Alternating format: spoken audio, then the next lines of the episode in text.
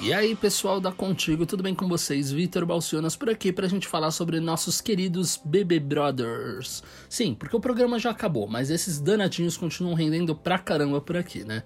A ex-BBB, por exemplo, Manu Gavassi anunciou a primeira live e os fãs enlouqueceram. Disseram que finalmente os refrescos. A cantora vai fazer a felicidade dos fãs com uma live show, saiba quando. Lá vem sucesso. Manu entrou na onda das lives e já anunciou sua primeira participação.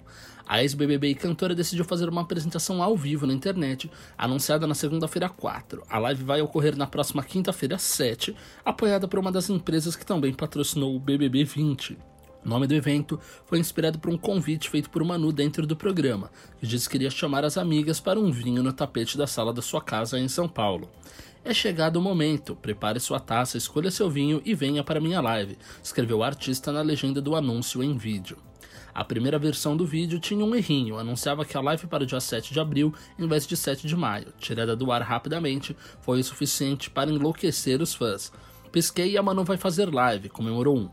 Outros perceberam um erro na data e adivinharam. Acho que erraram a data, deve ser 7 de maio, analisou outro.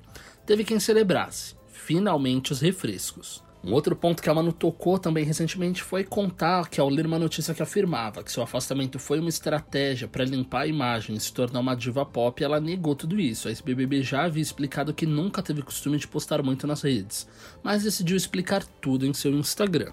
Manu disse que não foi nada pensado. Ela simplesmente precisou tirar um tempo para pensar em tudo o que havia acontecido e processar o acontecimento que foi o Big Brother Brasil 20 na vida dela.